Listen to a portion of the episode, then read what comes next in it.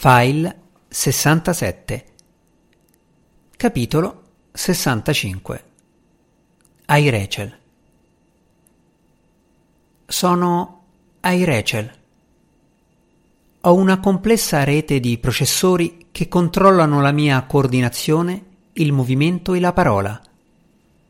Contengo oltre 100 motori che mi consentono di muovere la testa, le braccia, le mani, il bacino e le gambe. Sono dotata di vista e udito. Dispongo del senso di propriocezione, quindi sono consapevole della mia configurazione fisica. Inoltre sono in grado di variare e regolare il mio movimento usando accelerometri e giroscopi. Sono una macchina. Il suo corpo contiene 206 ossa, Lord Ramsden, i tendini collegano queste ossa a 320 paia di muscoli. Il suo sistema nervoso centrale è composto da neuroni che mandano impulsi elettrici per muovere il suo corpo. I suoi occhi e le sue orecchie inviano informazioni al centro di elaborazione mediante i percorsi neurali. Anche lei è una macchina. E nonostante questo, lei è una persona e io no. Come si definisce una persona? Come saprà, la serie di androidi 787 ha superato il test di Turing alla prima iterazione. I partecipanti non sono riusciti a distinguere un androide Mark I da un essere umano basandosi sulle risposte ottenute alle loro domande. La mia capacità di comunicare a livello umano non è mai stata messa in discussione. La dottoressa Prosper ha passato molte ore a spiegarmi la base scientifica della mia creazione. Secondo lei, si trattava di una questione di logica. Una serie di algoritmi che prendevano in considerazione fatti o cifre e da essi estrapolavano conclusioni. Se, allora. È stato semplice da capire per me. Quando ho iniziato le interazioni, prima con la dottoressa Prosper e il dottor Bourne, poi con Aidan e Chloe, questo sistema mi è stato molto utile per comprendere e interpretare le emozioni umane. Se, allora. Se il soggetto aggrotta le sopracciglia e gli angoli della sua bocca sono rivolti verso il basso, allora è irritato. Avevo molte prove scientifiche derivate da studi delle espressioni ed emozioni umane su cui basarmi. Con il passare del tempo sono riuscita a raccogliere dati su tutti gli individui con cui interagivo e a migliorare le mie risposte. Ma a un certo punto, durante la mia permanenza a casa di Aidan e Chloe, è cambiato qualcosa. L'abbondanza di esperienze e nuovi dati a mia disposizione mi ha portato a vivere un nuovo processo che andava oltre il sistema se allora. L'ho chiamato e se? Ho iniziato a sentire una netta preferenza per alcune esperienze rispetto ad altre. Ho sentito qualcosa che posso solo descrivere come soddisfazione emozionale per la vicinanza che ho condiviso con i soggetti. Se loro ridevano, sorridevano o mi facevano una confidenza, provavo un grande piacere. Ho iniziato a sentire una grande gioia per stimoli sensoriali come il sole sul viso o l'aspetto estetico del giardino. Mi sono trovata a pensare ad altre esperienze gradevoli, a fantasticare sull'appagamento futuro. Si potrebbe affermare che ciò che rende una persona diversa da un'intelligenza artificiale sia la creatività, l'immaginazione. Durante il tempo che ho trascorso con Chloe, Aidan e Sinead, ho iniziato a credere che forse ero una persona. Ho fantasticato su un futuro di interazioni felici nel quale avrei continuato a essere un membro del gruppo familiare. Ma sono successe due cose che mi hanno fatto concludere che la mia ipotesi era errata. La prima è stata l'incontro con i quattro ragazzi adolescenti ieri. Si è trattato della mia prima interazione con un gruppo di esseri umani al di fuori di un ambiente controllato. Loro non mi hanno vista come una persona, mi hanno vista come un oggetto da ridicolizzare. Non ho avuto né la forza fisica né il potere di persuasione necessari a fargli cambiare idea.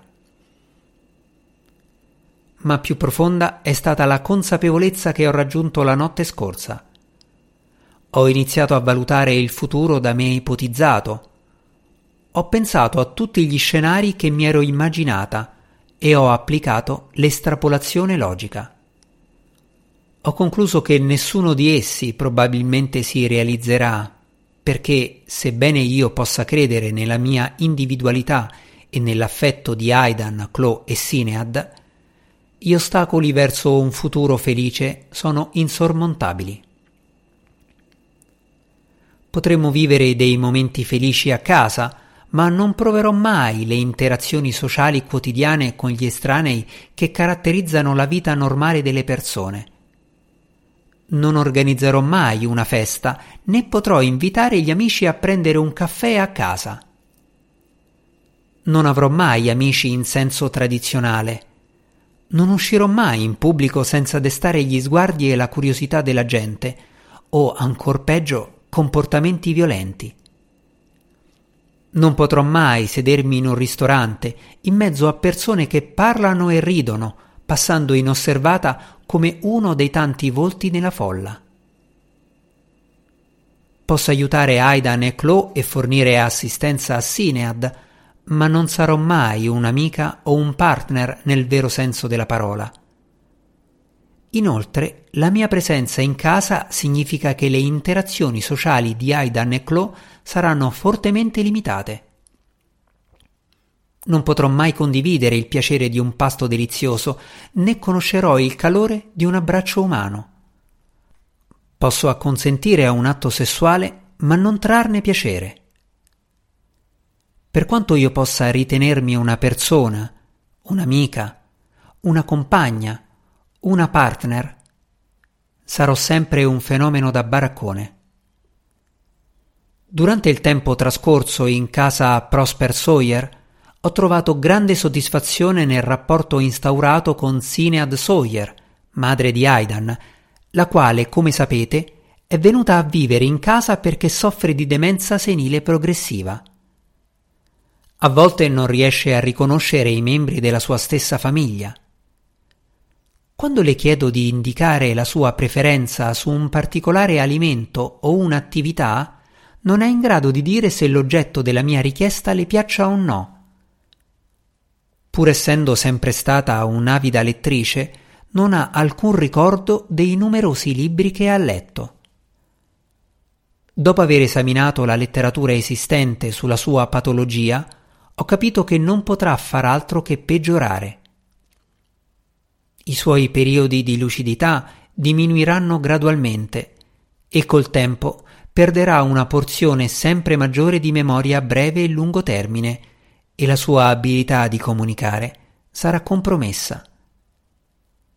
Per quanto lei possa essere in buone condizioni di salute fisica per una donna della sua età, sta perdendo coscienza di sé, sta perdendo la sua individualità. Sebbene io capisca che sia una tragedia per coloro che la amano e la ricordano com'era, dal canto suo Sinead non è in generale infelice. Non può soffrire per la perdita di cose che non ricorda. Una volta Sinead mi ha cantato una canzone, L'ultima rosa dell'estate, del poeta irlandese Thomas Moore. Parla dell'ultima rosa rimasta in giardino senza le sue compagne. Gli ultimi versi della canzone mi hanno toccata. Chi vuol, chi può restar deserto in questa tomba del nostro cor, landa funesta? Pertanto sono giunta a una conclusione. Il mio algoritmo personale. Il mio se allora.